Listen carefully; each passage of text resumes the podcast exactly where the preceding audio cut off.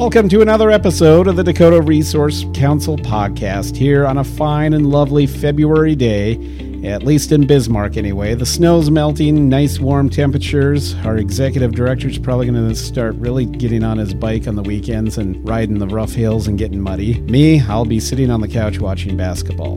That's the difference between us two. But anyway, we do have a guest today, and it is DRC's Executive Director Scott Skokos from uh, the lovely city of Bismarck. Uh, but we are Googling because, you know, we're kind of back and forth at the office here. So if there's any funny noises, it's a, it's a video chat. But um, what we're going to talk about today has been a hot button issue uh, rather quickly, too. And, and we've been getting some calls from members and other folks uh, along the uh, basically about their property because what we're going to be talking about today is a pipeline. And it's not, you know, the Keystone pipeline, it's, it's not crude oil pumping through there. We'll get to all that here in a minute. Uh, but first, Scott, how are you? And will Michigan State win the national championship this year in college basketball? I'm doing pretty well, Sean, and uh, my alma mater of Michigan State. I don't think will win the national championship, but I'm hopeful. Well, At least we're doing better than your Wolverines. Well, hey, um, we're on a hot streak right now, so maybe we'll meet up in the Big Ten tournament. Exactly. And jobs will uh, be on the line. If Michigan wins, folks, you heard it right here. If Michigan wins uh, the Big Ten tournament and they beat Michigan State, I will be the new executive director of DRC, um, and that overrules the board. So um, uh, all complaints will come to me after the basketball season. But anyway, uh, back to. Back to uh, a topic here. We have been getting phone calls here, Scott, on on uh, this uh, pipeline, the carbon capture and sequestration pipeline.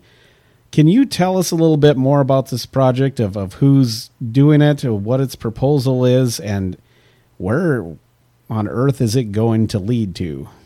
Sure. Um, so, kind of backing up, the, the pipeline's called Summit Carbon, the Summit Carbon Solutions Pipeline, and it's a massive carbon um, capture pipeline.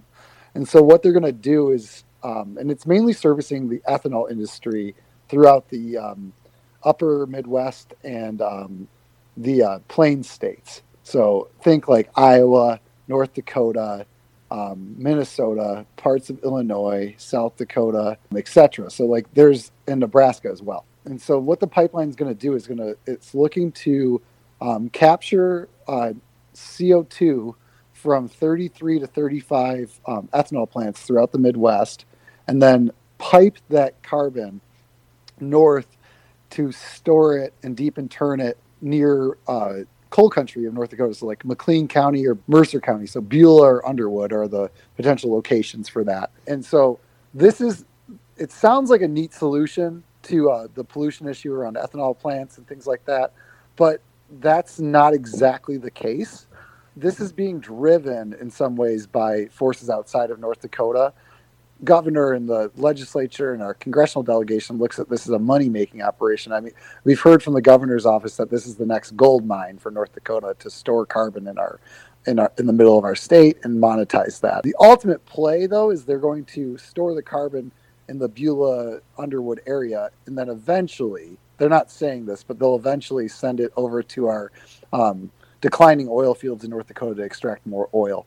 So ultimately, this project is going to potentially raise emissions, but the the model that they're going to be using is not like Keystone XL for a pipeline. So they're using a hub and spoke model. So they have a large line through the middle that goes from Nebraska through Iowa into uh, South Dakota and then in, into North Dakota, and then there's lines out coming from that collecting the CO2 from the other um, ethanol refineries that are not along the main line. So this thing is a spider um, you can go online. Um, we'll have some stuff on our website that shows you kind of like a more visual map of this. But the thing is massive. Um, it's going. We've gotten calls from people across the state that are um, being asked to lease this pipeline, um, and have talked to several attorneys. And people are very scared about the potential um, negative effects of this pipeline on on farm um, and ranch land, mainly because um, there was an incident in Mississippi um, involving a CO2 pipeline it was in Satartia, Mississippi, and the thing ruptured. And when it ruptured, um, essentially it gassed the entire town. Luckily, this is a very like rural area, Yeah. and I believe about 20 or 25 people had to be hospitalized because when CO2 pipelines rupture, what ends up happening is similar to folks who are in the oil fields know this, but you know how H2S, Sean, like it uh, sinks into valleys and then Yep. suffocates and then it just hangs there. Yeah. Yep. So same thing happens with CO2 pipelines because the pipeline is going to be piping the gas at a, a what what's called a supercritical or semi-critical state, which means it's both gas and liquid at the same time. I'm not a scientist, but that's what I've been reading. And when it when it's um, ruptures at pressure, then it will settle low, just like H2S. And no one will. The one thing that I'll say about um, CO2 is that no one will even know what's really happening because it's it's odorless. It's an odorless gas unless they put something in there to put an make it have an odor. It's an odorless gas, and CO2 on its surface doesn't sound like it's bad for you, but the concentrations that that are going to go into the air if these things rupture are incredibly high and are not suitable for life. Yeah. So it's not like it's going to, it's not like the carbon dioxide that you breathe from a tree when they're exhaling um, and breathing in our oxygen. This is like hyper concentrated. yeah. This like, is pure it- it CO. kill yeah. The other thing to note too is that um, tractors and cars, things that require oxygen to run with a motor, will not work if this thing leaks. So what happened in Satartia is several animals were were killed by the spill, and then 20, 25 people had to go to the hospital. Some of them are still experiencing lung damage from the situation, but that was a much smaller pipeline. Um, the Summit Carbon Solutions pipeline, or what I'll call the SCS pipeline, which is what they're calling it, is like about it's it's looking to be about four or five times the size of this pipeline that happened, pipeline that ruptured in Mississippi Yeah. and it's, it's um, so there's so there's some concern there. Um, the other thing we'll note, I'll note, is that this is the first time that they've done this at this big of a scale. They're doing carbon capture at ethanol plants um, all over the country to some degree, depending on where ethanol is. Um, and some places are in, deep in turning it right at the site, things like that. Where um, I know I, I believe in like Illinois, and then also there's a site in Richardton, North Dakota, where they're they're capturing the carbon and then storing it um, with an injection well right there that is not nearly as scary um, in my mind as um, a pipeline going thousands of miles from Nebraska to North Dakota that's much larger um, with the potential for um, leaks. And so landowners are scared about this. They're scared about um, what it will do to their property values. In addition to, um, they don't think it's a necessary. Some landowners have told us they don't think this is a necessary project. And then backing up, like the the impetus for this project is um, twofold. So there's uh, tax credits at the federal level that are called the 45Q tax credits, and they provide companies that um, can store or reduce their emissions with financial incentives of uh, a- approximately $50 a, a ton of carbon that they can get for each ton that they store underground. And at the same time, there's carbon markets in California, and they have fuel standards that require them to find low low uh, emission or no emissions fuels. And the peop- the developers of the Summit Carbon Solutions pipeline look at this opportunity to do this to one get the 45Q tax credits and get paid for that, and then also have a have a captive market in California to sell um, their low emission or no emission ethanol. Um, and so, in some ways, what's happening is is the typical um, North Dakota's a resource colony of of outside forces again, where um, our farmers and ranchers have to bear the risks of a company that's doing business to sell a product elsewhere. So that's one thing I'll note. Um, that's kind of an interesting thing around this.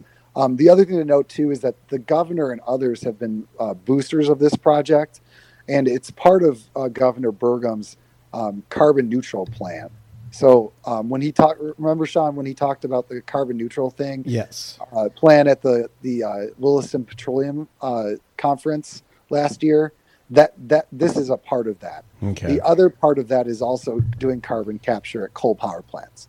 So what um, Burgum and company want to do is to make North Dakota the most attractive place for carbon capture, and by having a storage zone up in coal country, that's how they can do that. And the other thing to note too is that beyond just just this, our government's also subsidizing some of the work around the injection zone for this through the Clean Sustainable Energy Authority, which is a um, entity that was created in the 2021 legislative session, mm-hmm. which DRC opposed because it had no actual clean, sustainable energy on um, represent represented on um, its leadership. Um, and the Clean Sustainable Energy Authority provides grants and low interest loans to uh, companies for reducing emissions. Our opinion of that thing was that they should have they should be allowing battery companies and wind companies and things to also apply for these grants to essentially fit, level the playing field so it's not just fossil fuels that are getting um, fossil fuels and others that are getting these subsidies from well, the government. that would make because sense, those are our yeah. ultimately those are our tax dollars. Mm-hmm. well so now that we know uh, you know what this is and yeah I, am looking at the the map here and it is quite spidery. I mean it even goes into southern minnesota so we've got five states involved in this. Um, where where are we at in the process with this? Obviously landowners are are kind of being contacted right now, right? And, and and talking about this. I mean, what what needs to be approved overall for this to really get going, and what can people do about it? Sure. So um, in other states, it's further along. So in in like for Iowa, for example, we've been in contact with several um, groups that are working with landowners, attorneys, um, that are and and lobbyists who are working in Iowa around this. And right now in Iowa the the project is looking somewhat questionable because there's a lot of um, landowner opposition um, from the right, the left, everywhere. Just anyone who's a landowner, and there's it's a it's a uh, multi uh, multi group uh, coalition um, that spans political spectrums that's opposing this in Iowa. And Iowa currently is in the um, this essentially their public utilities commission, the equivalent of our PSC is is where they're at. So they just filed a permit um, with Iowa, and um, they did in the permit um, say that there's potential for to use eminent domain on certain tracts of land because they're not getting the leases they need to mm. secure enough landowners to get the pipeline. So they're they're hinting at the fact that they might use eminent domain. What we've heard from the representatives of Summit Carbon Solutions in North Dakota is they they are likely to apply for a permit in February or early March, and then that's when the timeline starts ticking in North Dakota. Most likely, um, it would be a routing permit to start, um, and if they get that routing permit and then they do not get the leases they need, then it would proceed into potentially eminent domain proceedings, and that's when the rubber meets the road in North Dakota. The other thing to note for North Dakota and for the whole project is the the uh, injection zone has to work, um, and that also needs to be fully permitted as well before this can all happen. Because currently they don't; they're just testing the site right now um, and looking for approval for the injection site, and I, I believe they will because our regulators are very supportive of this. Um, it goes all the way up to the governor's office, so likely that will not be a hurdle for this company, but DRC will fight that um, with our landowner members that are opposing this. Um, we've been getting calls from people from Beulah, from uh, Underwood, from Oakes, even in the east side of the state, Casselton, near the Tharaldson um, ethanol plant, as well as some places south of Bismarck, and then also people from the Silver Ranch development in Bismarck who are being asked to lease in that brand new development. Yeah, where no there's kidding. You build a new house, new, and all of a sudden a pipeline's coming through brand new elementary school. So we could see some uh, some hints of the DAPL situation, which I hope does not happen, but it looks it could potentially be a reroute issue. Um, for the f- listeners out there, the Silver Ranch development is owned for the most part by the Wachter family in Bismarck, which is a prominent developer, and I I just don't foresee that going through that that property, but you never know. Yeah, but well, um, depends on how much a fight the the company wants, I guess. Um, yeah. Well, it, sounds like a big headache. Number one, uh, this is quite quite the project, and a lot of people aren't happy. So, what I suggest to you, if if you are uh, somewhere, we'll we'll get this up on social media here. Uh, in fact, by the time this podcast is out, it'll be up on social media. We'll send it to uh, out to our members. Um, if you know anyone on that property uh, in the uh, path of the pipeline and they own land, you might want to head them our way. Uh, but yeah, it looks like we'll be working with groups all across the Midwest on this one uh, as this project keeps on going along. Uh, like yeah, said, and North- we'll be working with our sister group, Dakota Rural Action in South Dakota, on this. Um, there's already active coalition out there that's working to fight this around the region. One thing I'll say too is that if you're a landowner and you get a lease from these guys, please don't sign it. The general rule of thumb for leases, in my mind and our attorneys' minds, is that if you didn't ask for the lease, don't sign it because once you sign that lease, you essentially are locked into um, that agreement, and you cannot renegotiate. You are stuck in that agreement until the the time of the agreement ends. Or if they build the pipeline, then you're kind of just stuck with it. So don't sign the lease.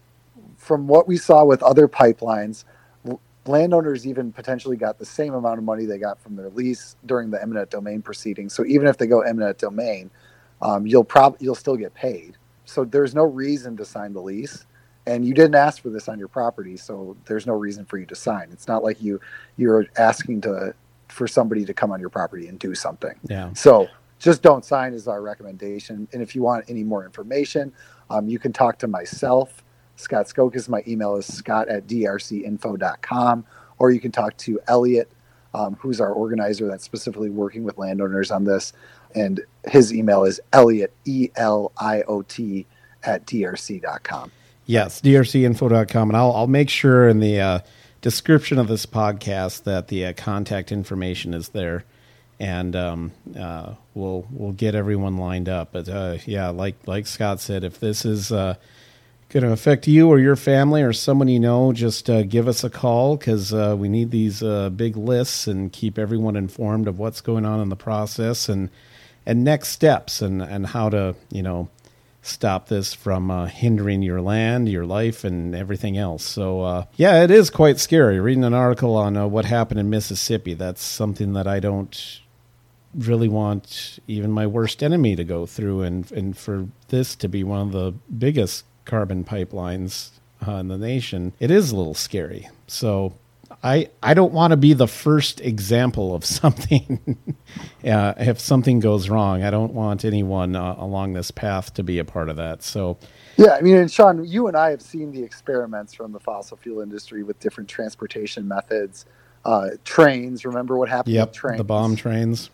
They exploded.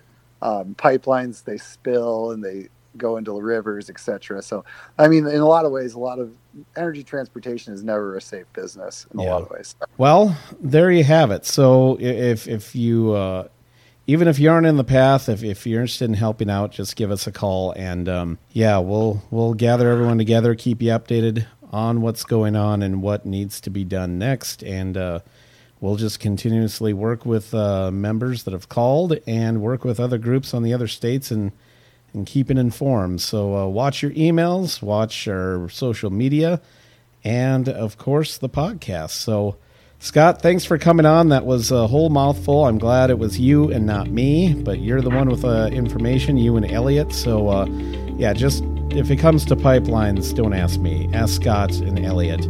I'm just good to make sure that you sound all right on a podcast. So that that's well, thanks, Sean. All right, all right. Well, that'll do it here this week on the DRC podcast. Uh, like I said, we'll keep you informed and on the know.